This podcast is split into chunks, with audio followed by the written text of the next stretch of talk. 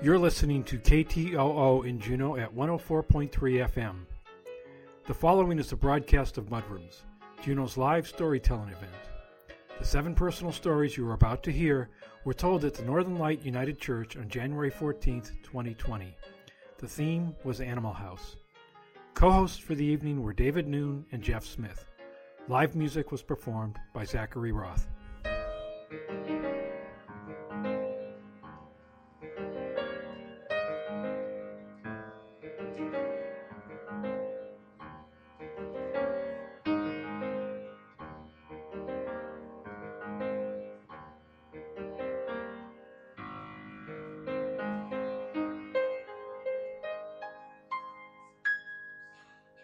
First storyteller is uh, Sue Schrader, who is a first time storyteller at Mudrooms.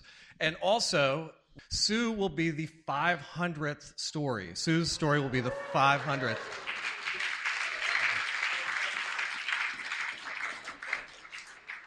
So, thanks to the 393 storytellers who have gone before, because uh, we've had a lot of repeats, but. Uh, which should be a sign for those of you who've never done it before. It's, it's time to, to add your, your name to that, that wall of, of honor. But Sue Schrader is our first, first storyteller. Sue is delighted that she no longer lives in Cleveland, where she was born and raised. About half of her working life has been spent as a veterinarian in Seattle and Juneau, while the other half uh, she's spent working a variety of jobs, pretty much everything except for welding. She made $4 busking with three other musicians last March and now considers herself to be a professional musician. Sue lives on Douglas Island with her husband Carl, her two beloved dogs, and her beloved oboe. Welcome, Sue.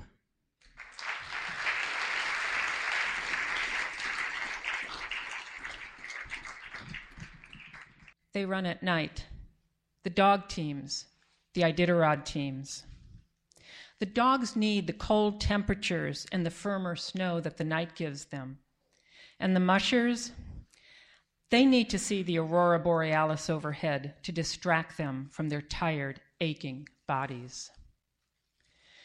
Now, I can't recall if it was Kaltag on the frozen Yukon River or Rainy Pass, but the mushers that arrived early that morning at dawn were eager to tell me how the red aurora overhead had turned the snow to pink over the miles of barren trail they had raced during the night. Now, to be honest, I was really nervous when I boarded the plane in Seattle that would take me to Anchorage for the first of what would be three Iditarod races that I worked on as a volunteer veterinarian along the trail.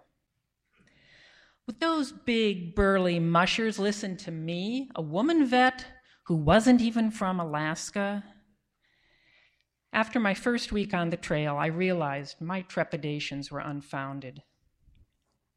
Do you think I should drop Bouncer? The musher asked me solemnly. I think you'll be okay, I said after I finished my exam. I'll send a report down the trail to the next veterinarian, and if need be, you can leave Bouncer there.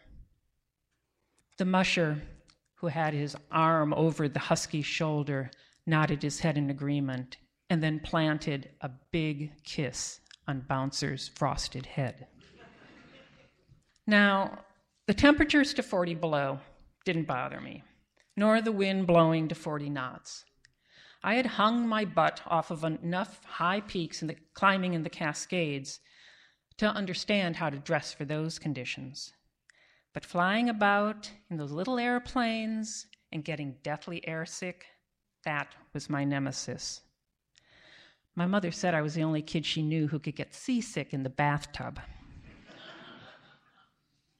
the Iditarod Air Force pilots, volunteers like me, just about everybody who works on the race is a volunteer, flying about in little planes with tundra tires or skis, would pick me up at a checkpoint and then deliver me 40, 60 miles down the trail to the next checkpoint or wherever the chief veterinarian determined that I was needed.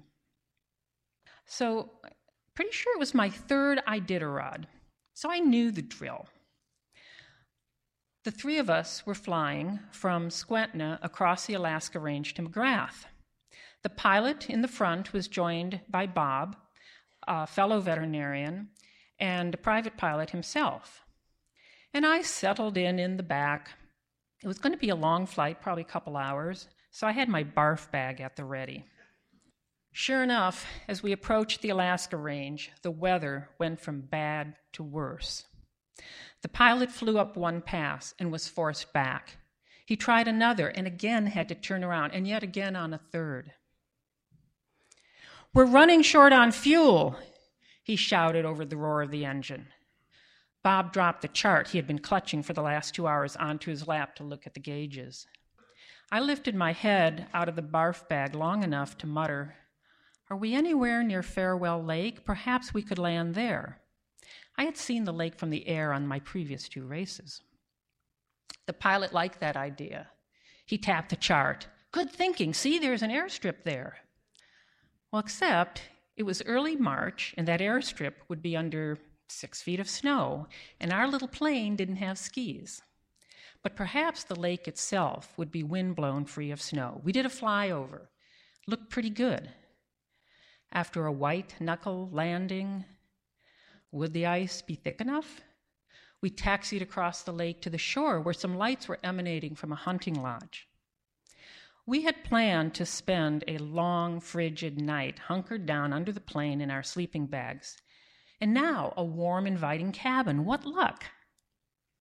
The surprised caretakers poured us big mugs of coffee as we told them about our near futile attempt to get across the Alaska range. Being a responsible couple, they needed to call the lodge owner, who was spending the winter in Hawaii. A $100 per person for the night? But they're volunteers on the Iditarod. Yeah, two veterinarians and, and the pilot, and they were running out of fuel. Okay, thanks. The couple apologized for the $100 they needed to charge us as they helped us get our gear from the plane. We then sat around the table in the lodge, talking about the things that Alaskans always talk about bears, dogs, and salmon. Thankfully, my stomach, that had been doing somersaults in the back of the plane all day, had settled down in time for dinner. And we feasted on the biggest moose roast I had ever seen. the next morning, as we were waiting for a plane from McGrath to bring us more fuel, I listened to stories of adventures in the Alaskan wilderness. We feasted on pancakes and sausages and, and eggs. Our host told us they wanted to be sure we got our $100 worth of Alaskan hospitality. I made it to Nome that year to the Burled Arch, where I met, re met the dogs and the mushers that I had worked with along the trail. Eight months later, after selling my practice in Seattle, I moved to Juneau. The Iditarod had made me a true believer in the spirit of the Alaskan people and the glory of the great land. That was 28 years ago, and I have never for a moment doubted nor regretted my decision to venture north.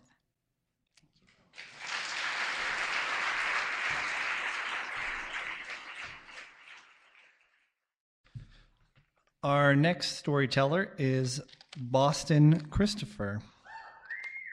Boston Christopher spent 35 years as an actor and theater artist and now considers himself quote unquote retired from that profession. You may remember him from some roles at Perseverance, Lenny and the Mice of Men, Leonard and Seminar or Oscar in The Odd People. After a few years splitting time between here and as a professor in Virginia, he now works at KTOO and lives happily in a cabin in the woods with his amazing partner, Erin. She and Wally the cat make up their animal house. Please welcome Boston.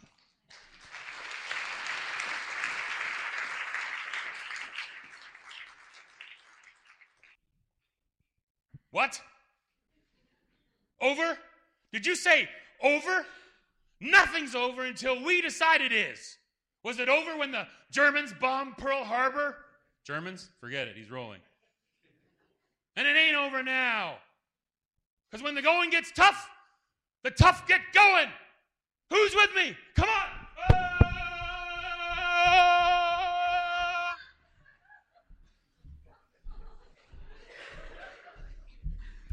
What the F happened to the Delta I used to know?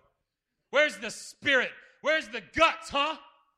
This could have been the greatest night of our lives, and you're going to let it be the worst. Oh, we're afraid to go with you, Bluto. We might get in trouble. Well, you can kiss my A from now on, not me. I'm not going to take this. Wormer is a dead man. Marmalard, dead. Niedermeyer, dead. How do I know that so well? um, I know that so well because of a little channel called Home Box Office. That's what it was called back in the day. It was a little channel you could add to your cable, and it was the single parent, only child, latchkey kid nightmare. I feel for my mother. Uh, I could watch any movie anytime, and I probably watched Animal House, uh, I don't know, 40 times. I don't know. Maybe something like that. But my poor mother, she loved movies. We would go to movies on New Year's, Christmas, Thanksgiving, any day. She felt bad, something happened bad, we'd go to the movies, right? She loved movies. She loved movies almost as much as she loved football. She was a huge Oakland Raiders fan, and uh, that didn't pass down, thank God. But she was a football fan, and I do love football. And the thing that my mother loved even more than football or movies was animals.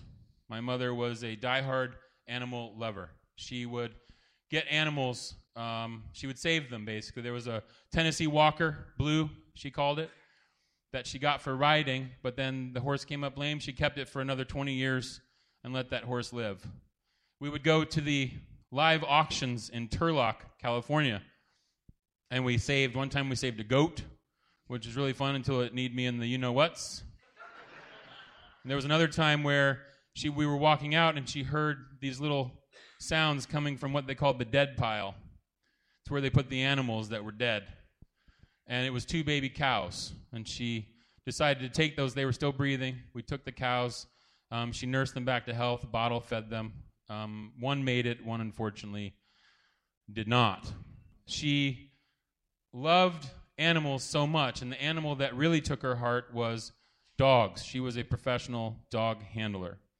Um, she showed dogs, she raised them, she bred them. And it started out as a kid. When, uh, when I was a kid, it was Afghans, probably the wackiest dog around. Then she switched to Salukis, probably the uh, most neurotic dog around. And we had some pets in there, which were some whippets. And then Act Four was Tibetan Terriers, a pretty even dog. But then Act Five was maybe the strangest dog in the world, and if you've never Googled it, I highly encourage you to the hairless Chinese crested. Um, she tried to pawn one off on me once, and I said, absolutely not.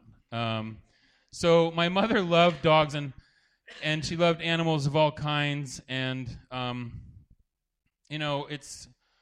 I turned 50 this year. Thank you. Um, I made it. Wee. Um, and I started reflecting on my life and moved back to Juneau full time and decided to leave the pursuit that I had, which was acting and performing arts and all that crazy stuff. And I started to reflect back and I realized that as a kid, I probably was a little more less, I didn't really get it, right? It was more like, why do you love these animals more than me? Why do you love, why, do, why can't I get the new Star Wars toy? Why do we have to buy dog food? You know, why, do, why, why, why, why not me? Why not me? Why not me? Wham, wham, wham, right? And as I reflected back, I started to realize that it was passion. It was her passion. And she passed that down to me. And I didn't ever really take advantage of that or know that, you know. And as I sort of looked back at this sort of quasi career of mine and started to think about moments of my life in that theater and that passion and that growing, I thought of my mother because she went through a very, um, very difficult battle with cancer. And that allowed me to and the, the moment that really stuck out for me was it was she actually passed. I moved her down to Los Angeles with me, so she was with me, and she actually passed on the last night of filming of my first major role in a film. Um, so she knew I was filming it, and then sort of as it was wrapping up, she let go, right? Um, and that was something that I had never really thought about until recently. That her letting go of her passion and me sort of achieving my passion at the same time, sort of passing to the generation. And so tonight, as I think about animal houses and growing up in those and thinking about my mother, I want to sort of dedicate this story to her um, because she she gave me so much that I didn't even recognize until it was almost too late. And they say that we that by remembering those that we love or lost, that they live on in our hearts. So tonight, this is for my mother, Donna Marie Graham. Thank you for your passion and for your life and for giving that to me. Thank you all.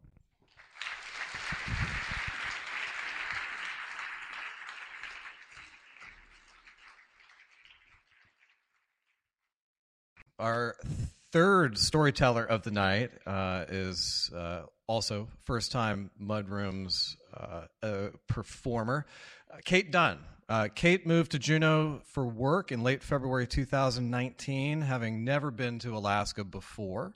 She previously kept it weird in both Portland and Salem, Oregon for a few years after retiring from roller derby but originally hails from and loves from the bottom of her soul Chicago proper. She's a librarian and a bookworm, but adores learning how to outdoors Alaska style. Kate loves most animals, but knows strong willed cats with strict boundaries, or especially her kindreds. Kate was born with three kidneys rather than the requisite two. Kidney number three was gone by the time she was two years old, and her only regret in life is that she did not keep it in a jar on the top of her fridge to show off to visitors. So, welcome Kate and her two kidneys to the stage.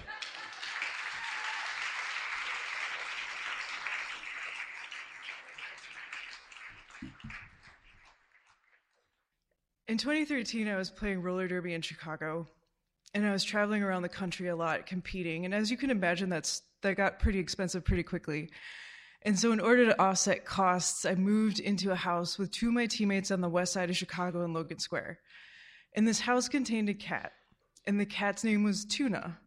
And Tuna was a tortoiseshell tabby calico mix, and she had like a white chest and a white belly, black patches, orange stripes, and piercing green eyes. She was beautiful, and she 100% knew that she was beautiful. And perhaps that influenced her possession of a quality that you may have heard of that's called tortitude, which is a particular brand of catitude reserved specifically for tortoiseshell cats, who are all females, by the way.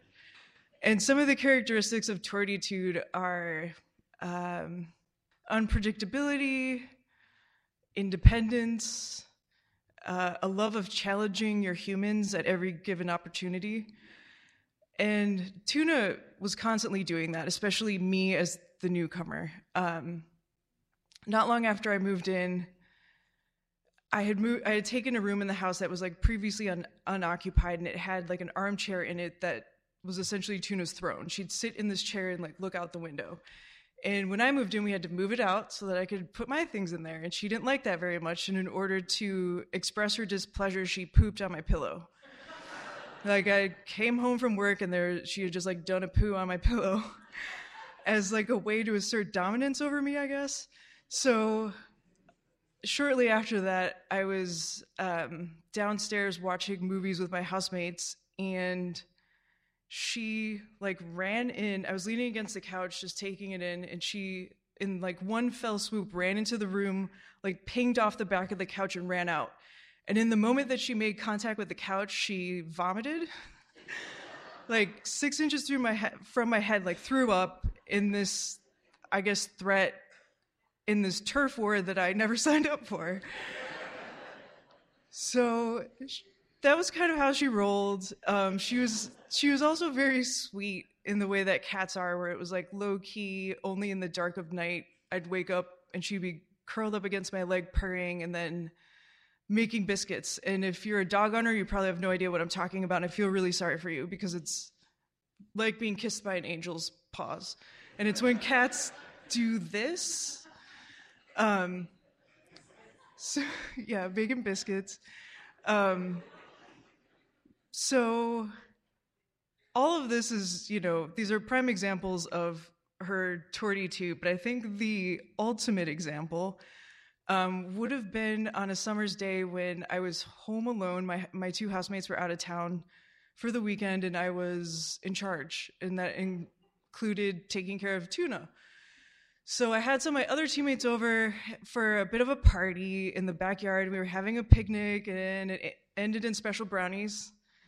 And the thing you have to do about that is this was not a regular occurrence for me. Like I didn't do this. Like to this day, I have never procured any sort of cannabis product that I didn't walk into a dispensary and ask for. Like, I would have had no idea. Oh, can I get a dime bag? Like, I don't. I have no idea how you would go about doing this. So, if and when I did, not to say that I didn't do it, it just wasn't frequent. So, um, I ate this brownie and you know, I sort of lose touch with reality in the way that other people understand it to be, and I have a hard time knowing what's actually happening versus what I think is happening. Like, you know how it is. So, I had eaten this brownie and I went inside because it was time to feed the cat. And I put out her food and I noticed that she's nowhere around, which is odd because she was very talkative throughout this whole ritual normally. And so I go and look in her favorite places just to see, and she's nowhere, like nary a peep from Tuna anywhere and I end up on this in the second floor bathroom. I'm washing my hands, and I'm looking in the mirror at the window behind me that is open, and a corner of the screen is like flapping in the breeze. And I start to fixate on this because I'm very high, and I'm like, what? You know, it's kind of hypnotic, and I'm like, wow. Oh no, that's a really cat-sized hole, isn't it? And I just convince myself that Tuna has like jumped out the window, out the second story window, and is like running around through the streets of Chicago. And I go downstairs and I tell my housemates my ludicrous line of thinking, and they are very good sports about it, and they agree to go outside with me and, and look for her. And so we go out into the alley behind my house, and I don't actually remember that much about the hunt except for two things. One being the rats like the huge Chicago alley rats who are like running around back and forth, and I'm looking at them like, uh, and I'm both like concerned that they've eaten tuna, but I'm also mistaking them for tuna because like they're about the same size and they they move the same way if you're high. So um, the other thing I recall is like I'm calling her name and I I don't like the mouth feel of it as I'm saying it. Like it just is like, ah. And so it starts morphing into this like horrible, like tuna, tuna, tuna, because I, I just like, like the way that that feels. And so the, the problem with that is like no living creature is going to respond to that because it's horrifying. So, needless to say, I don't find tuna anywhere, and my teammates are like, let, let, why don't you just go home and sleep on the couch in the living room and leave the windows open so you can hear her if she comes back and she's meowing. And I'm like, yeah, that's a, that's a great idea, guys. So I lay down, I'm sort of curled up in the fetal position, and I'm starting to fall asleep, but, but I'm also just like agonizing over all the horrible things that could possibly be happening to tuna out there in the streets and just torturing myself and like feeling just about as bad as I could possibly feel. Like, what am I going to tell her mother? I had one job and it was not to lose the cat, and she's like dead now. So uh, I'm like vowing to never give up. I'm going to like put out posters and all this stuff in the morning. And just as I'm about to fall asleep, Tuna runs into the room, pounces on my chest and like parkours off of me and, go, and leaves because she was in the house the whole time. So the moral of that story is like cats are but that was a sick burn. So I respect them for that forever.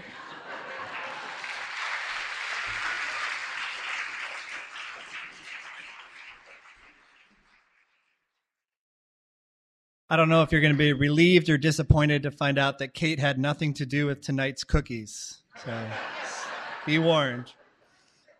Our next storyteller is Sarah Moore.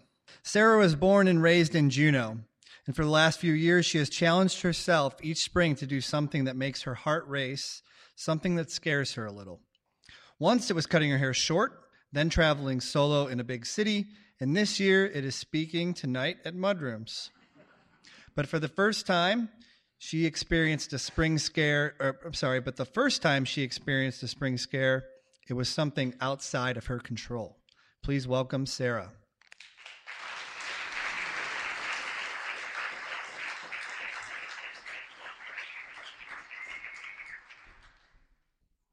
When my future husband and I moved home after college, we rented a tiny apartment at the bottom of Starr Hill.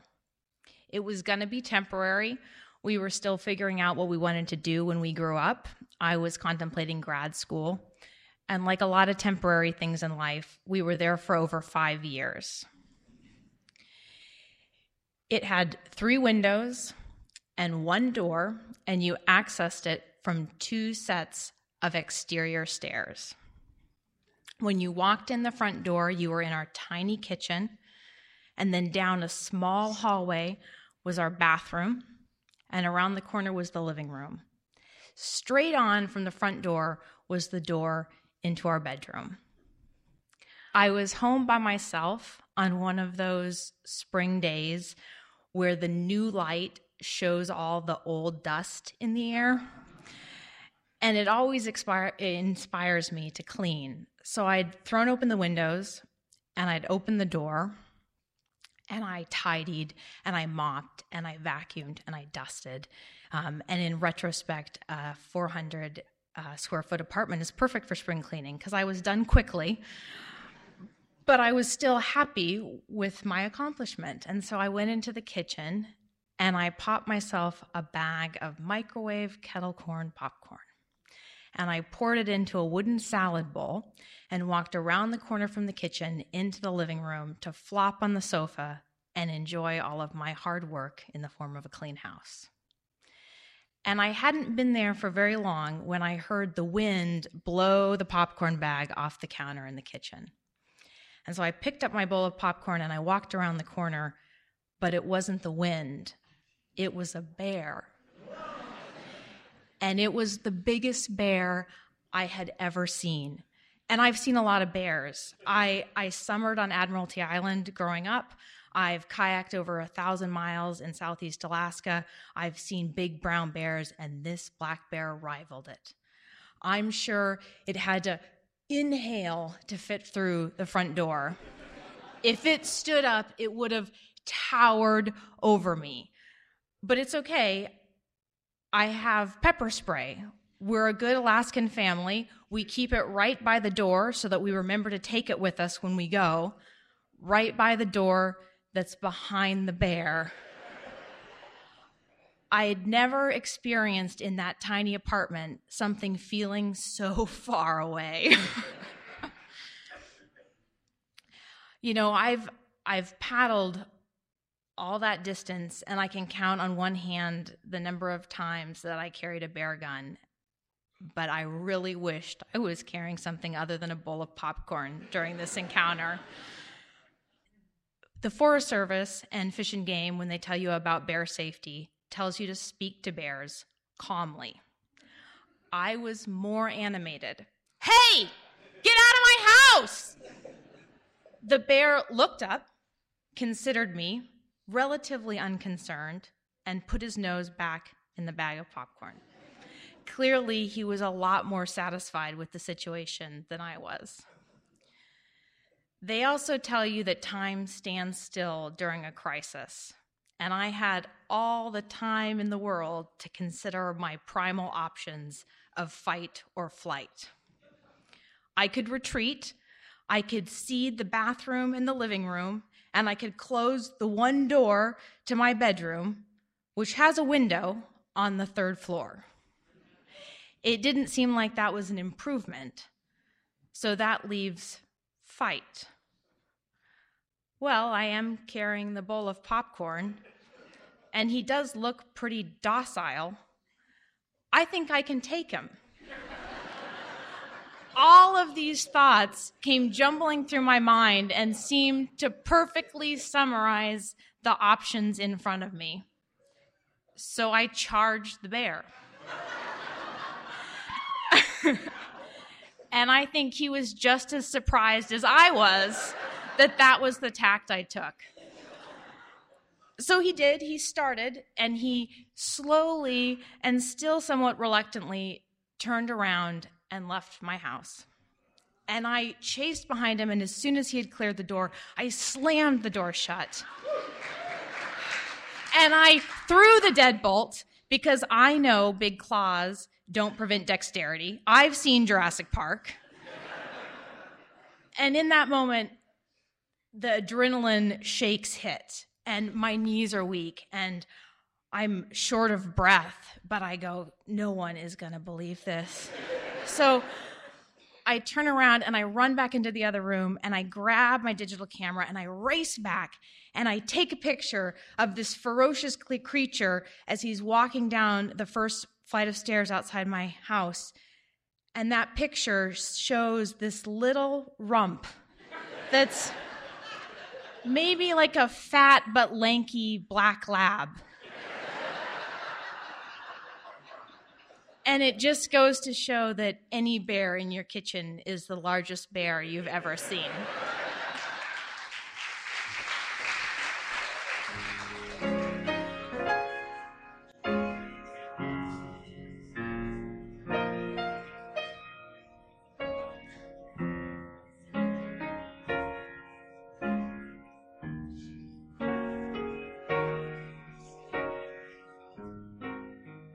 You're listening to Mudrooms, Juneau's live storytelling event on KTOO Juneau at 104.3 FM. These stories were told on January 14th, 2020. The theme was Animal House. Do you have a story you'd like to share? Look up the dates and themes for our upcoming shows on Facebook or at mudrooms.org.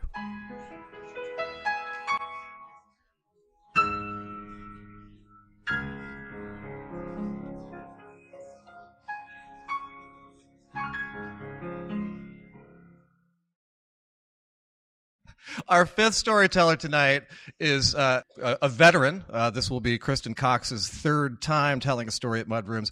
Kristen has lived in uh, Juneau and adventured in Juneau for the past 25 years. She's currently working for the state of Alaska, administering grant funds that provide nutrition for seniors across the state. As I said, this is her third time up on the Mudroom stage. She enjoys listening to Mudrooms as well. The stories in the archive, uh, especially on her walking commute from West Juneau to downtown. Welcome to Kristen Cox.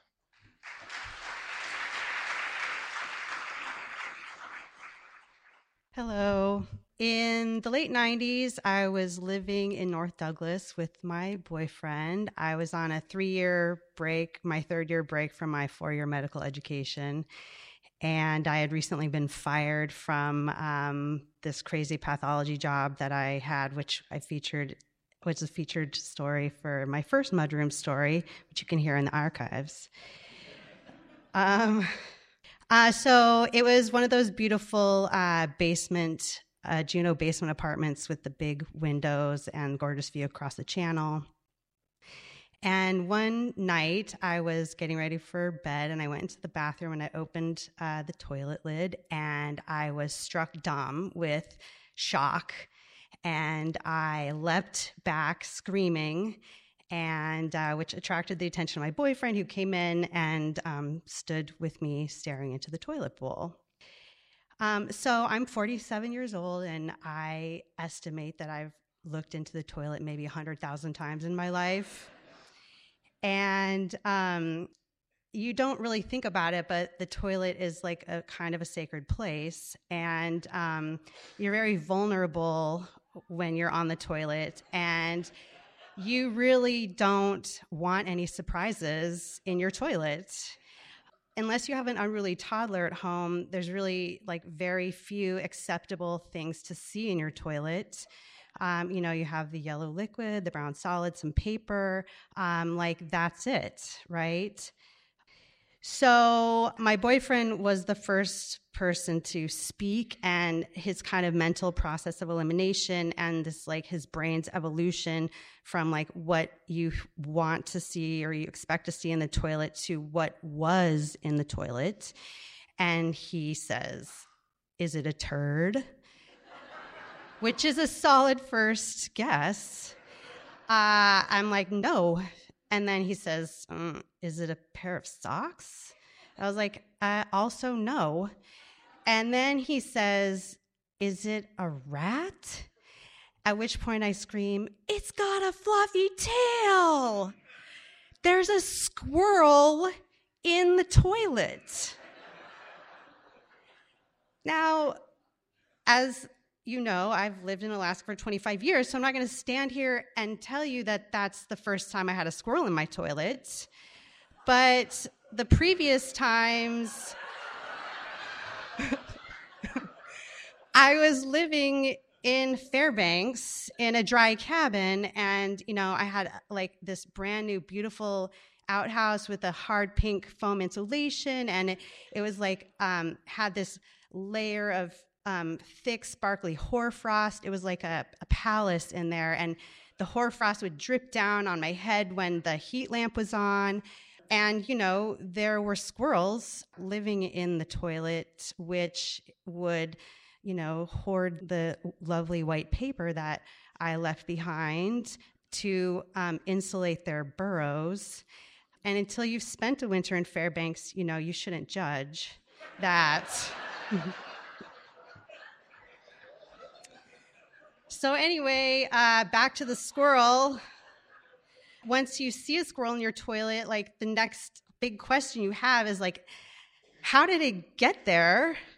My boyfriend, you know, like looks towards the back door, which was shut and locked, and kind of insinuates that the squirrel somehow like let itself in the house, shut and locked the door, came in the bathroom, like scaled the shiny, smooth porcelain toilet, jumped in, and shut the lid on top of itself. I'm like, that doesn't seem like a likely scenario. The next idea is like maybe someone hates us and planted a squirrel in our toilet, but who and why and how? So, yeah, it was very shocking. And um, the next thing you you know, if you remember from the beginning of the story, like I had to go to the bathroom. so, you know, I had, I said words to my boyfriend that I like have thankfully never had occasion to say before or since, which is like, I have to go to the bathroom. Can you please get the squirrel out of the toilet? so, you know, the boyfriend is a carpenter, of course, and he has a whole garage full of tools but what does he come back with? The tool, ex- the squirrel extraction tool, of course, the salad tongs from the kitchen. so, you know, like, I sent him back for something else. So he comes back with, you know, like the orange insulated rubber, like fishing gloves, and he like reaches in the toilet. He grabs the squirrel by the tail the water's draining off the squirrel. Oh, I forgot to mention, sadly, the the one critical clue to this was uh, that there was like water dripping from the top of the toilet lid. So, you know, unfortunately, the squirrel was like alive when it found itself in my toilet. And some of you may know how the squirrel got there, and the rest of you, I'm sorry, it's going to remain a mystery because I still don't know.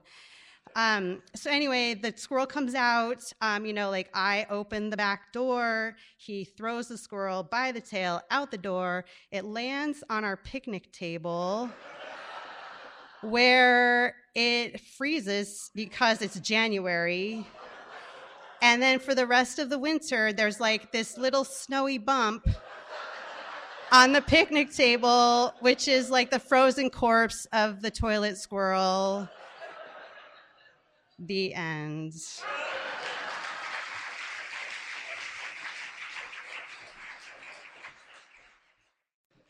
I have a feeling you're all going to really enjoy the topic of our next story.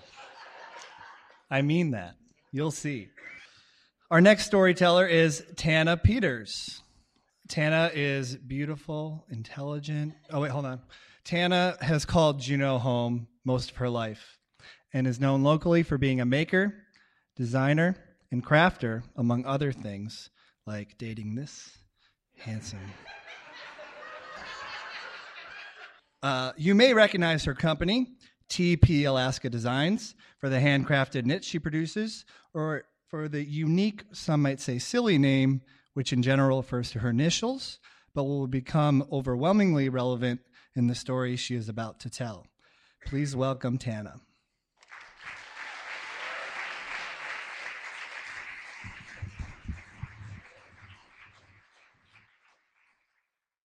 Okay, well, I apologize for the story. You will soon find out why I'm apologizing. I won't uh, ruin that punchline yet. um, so, this is a story about uh, animals and about animals and about houses, right? That's what we're doing tonight.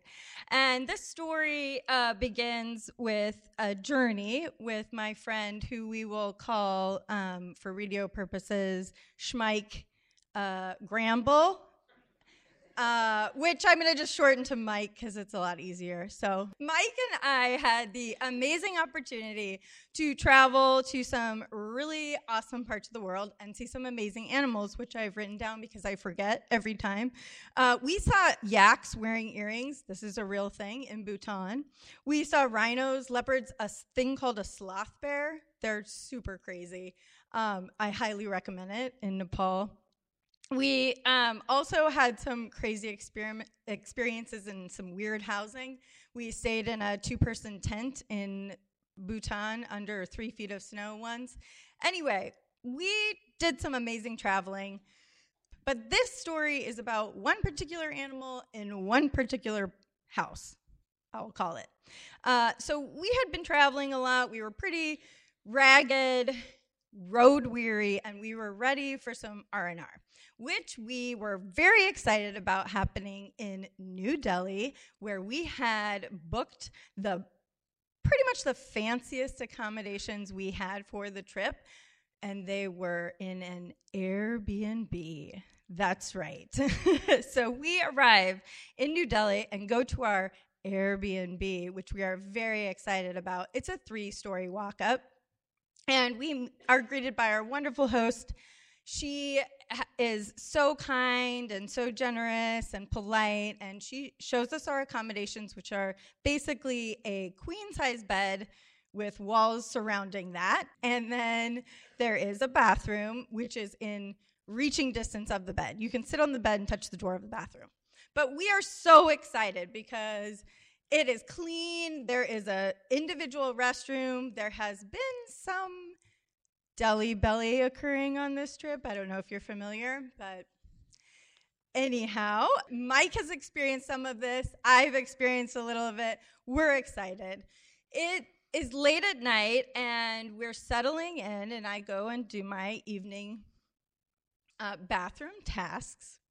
Um, I'd like to say now that not only is this a story about animals and houses, it is, unfortunately for you, also a story about poop. and the apology will become very apparent very soon. Uh, I go in the bathroom and I do the thing, the poop thing. And um, I turn around and look in the toilet and I immediately freak out very similarly to what just happened because That's right, my poop is moving. I start screaming my head off. I'm practically stuck in the bathroom. I'm like, Mike, Mike, my poop is moving! I don't know what to do, and I can't get out of the bathroom, but I finally bust my way through. I leap on the bed, and I'm like, You have to deal with this. To which Mike answers, he just starts laughing at me. Yeah, that's right. He doesn't think that it's very concerning, but we have recapped why it's concerning in the last story. We all know why it's incredibly concerning when your poop moves in the toilet. so I send Mike in to figure out what's going on because at this point, I still am in the world of like, did that come out of me moving? like, I'm not sure what's going on. I'm a little freaked out. He goes in the restroom and he confirms that, in fact, yes, there is a rat in the toilet. In our three story walk up, somehow the rat got there. He's more concerned with the fact that I didn't look in the toilet and see the rat before I went to the bathroom, which I can concede. But to my credit, the toilet was navy blue. And all of you interior de- decorators out there, I want to just say this right now there is a reason toilets are white. Okay? Please do not put a navy blue toilet in your bathroom. Important point. Anyhow, so we it's very late at night. We are are concerned with like notifying our very kind and very polite Airbnb host. So we decide this is project Hannah and Mike figure out what to do about the rat in the bathroom in New Delhi. Phase one Mike tries to flush it. Doesn't go so well. I mean, it does give it a nice little shower, which I feel really good about because I feel really bad about it. So that's good. Doesn't work. Phase two trap the rat in the toilet for the night. Seems like a pretty good solution, except that nobody can go to the bathroom. Okay. So we get to the next morning when our Airbnb hostess's elderly father greets us. He is also very polite and kind, and he brings us breakfast on the patio and talks to me about 45 minutes about all the wonders of New Delhi. And finally, I get up the courage to tell him there is a rat in the toilet. Can we take care of it? He's mortified. But that starts phase three elderly Airbnb host with tongs, oven mitts, and a carpet bag removes the rat. I feel good about this. We all feel good about this. Mike and I, we go and tr- like explore New Delhi. We come back that night. We feel great. The rat is gone. He has clearly killed it or something. It is gone. So Mike and I are relaxing. I mean, I have like internal struggles for the rest of my life about ever going to the bathroom again. But I mean, you know, generally things are good. Until I turn to him and I say, You know, Mike, is that like a teeny tiny swimming noise I hear in the smallest little pool you've ever heard? So Mike goes to explore. He looks in the toilet, and it turns out that the Airbnb host had driven the rat three miles away because in India they do not kill animals, which I can respect. And that rat was so dedicated to that toilet. it found its way back, shimmied up three floors of pipe to return to its little swim hole. Anyhow, the moral of my story and the gift I have for you all is if you are ever traveling, or apparently if you live in Fairbanks or Juneau, just check it before you wreck it. Thanks.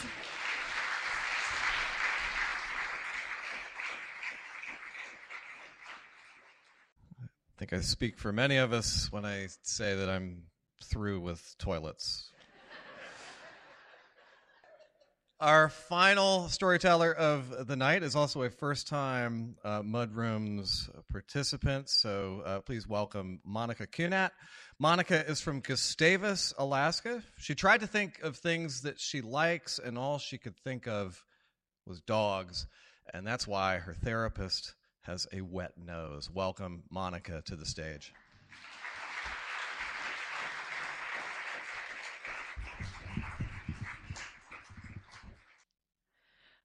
This story is about how I learned to overcome my fears um, by and, and grow my strength by trusting my intuition and sensitivity of the environment and choosing safety. I was on a fishing trip with my brother and his friends, and we were going to Sweetheart Creek uh, to go subsistence fishing. And we got there, and we had to split up into two groups because there wasn't enough room on the dinghy to get to shore. And my brother and a couple of his friends went up ahead, and one of my brother's friends came back to pick the rest of us up. He was a bear biologist, and we went. We got to shore, and he was telling me, Monica, there's going to be a lot of bears here. And I said, Yeah, I know. I'm from Gustavus. I've been around bears before, and so I was like, No big deal. But I still have this cautious. I'm still cautious about um, bears. And so we get on the trail, and it was about three minutes in. I see my my friend tells me, "Hey Monica, there's a bear up ahead." And by up ahead, he meant 10 feet away. And I look up and I see this big mama bear and she's got this big rusty face and I look into her eyes for a second and the present in her, presence in her eyes just overwhelms me. I all I could do was turn around because if I didn't turn around, I felt like I was going to run away. And so we stepped off the trail, and thankfully, she decided to walk by her three cubs. And I was just filled with this awkward tranquility of being so happy that she decided not to charge us, but also like knowing that there's going to be plenty more bears around, so I couldn't like relax or anything yet. So we got to the clearing, Sweetheart Creek. You have to get through the woods to get to the actual creek. And we got there and it was so crowded. There was so many bears and so many people and I thought I was back in Juneau except for the bears. And then it was a really hot summer that summer. It hadn't rained very much and the water level in the river was really low. So we grabbed the cast nets and a cast net is kind of like this net that you throw out in a round it's round and then you have to pull it in and it kind of pulls all the fish up. So we're trying to use the cast net trying to use the cast net in the river, but there weren't many spots that the water was deep enough that the cast net would actually work to pull the fish. And we noticed a lot of the spots were either either taken by a bear or by a person. So there was this competition between bears and people to try to find a fishing spot. And so my brother and friends decided to take a break and they decided to lay on the beach, which I was not comfortable with, having so many bears running around. And all of a sudden, I look up and there's some people yelling at a bear and kicking rocks in a direction of the bear. And the bear was coming down the path and it was sandwiched between me and a cliff and the, coming down the path. And my brother and his friends are behind me. And I turn to my brother and his friends and I say, Hey guys, there's a bear coming down. You guys should get up. And they're like, Chill out, Monica. It's just a bear. Then I look back over at the bear, and one of the rocks the people were kicking had fallen and hit the bear's nose. And the bear, for a second, just went something like, like that, like shook it off. And at that moment, I knew I had to take responsibility for my own safety. And I made myself as big as I could and I said, Hey, bear, you have to get out of here. There's nowhere for you to go. And I started yelling at the people and I was like, Hey, there's people down here. Stop chasing the bear down this way. And the bear actually went back eh, the only way it had left, which was back into the woods. And it was that point I started hearing thumping in the woods, and it was like thump, thump, thump, thump, thump. It was so loud, I could feel like the ground was shaking. And then my brother and his friends decided to get up because they're like, What's that noise? And it was bears chasing each other at the edge of the woods. And then a, a couple came out of the woods and they had a gun. And I asked my brother and his friend, and they were talking a little bit. And I asked my brother and his friends if they wanted to go back to Juneau just because there was so much tension in the air and it just didn't feel like a normal bear day. It was like with these bears just chasing each other around. And they were like, of course, they were like, no, we're going to stay here and fish more. This is nothing. And um, so I asked these, I had had to make a decision whether, well, I asked these people if I wanted, if they would take me back to Juneau, and they said they would. At that point, I had to make a decision, you know, whether to stay with my brother and his friends and risk being around these bears all day, or face the woods where the bears were chasing each other and go back with strangers back to Juneau. So I decided to go back to Juneau with these strangers. And I was walking behind this man that I didn't know and this lady.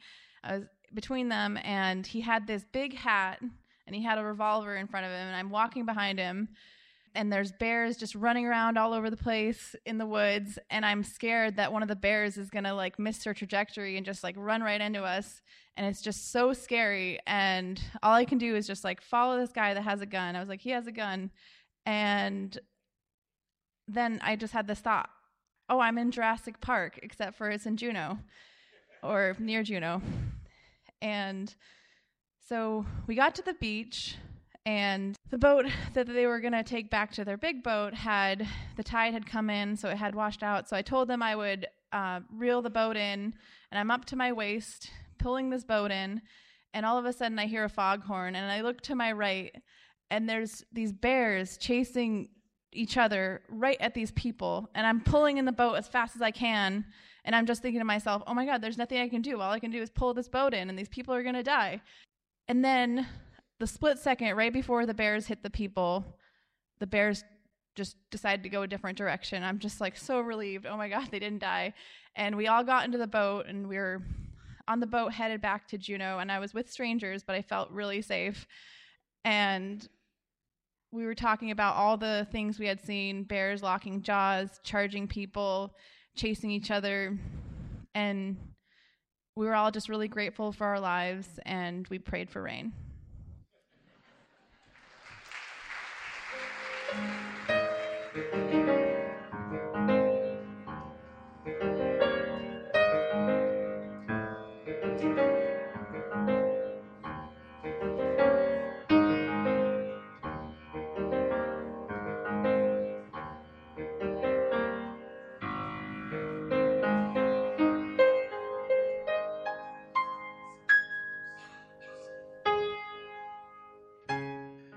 This is KTOO News Juneau at 104.3 FM. The stories you just heard were recorded live at Mudrooms on January 14th, 2020. The theme for the evening was Animal House. Proceeds were donated to this public radio station, which has been broadcasting our shows since January 2012. Special thanks to Laura Kurt, Northern Light United Church, Coppa, and the Rookery for supporting the event and to Lucid Reverie for hosting our website, mudrooms.org. Join us for our next show on Tuesday, February 11th. The theme will be Unexpected. This program is a production of the Mudroom Storyboard. Alita Buss, Melissa Griffiths, Jeff Smith, David Noon, Kristen Rankin, and Jim Fitzer. I'm Rich Moniak. Have a good night.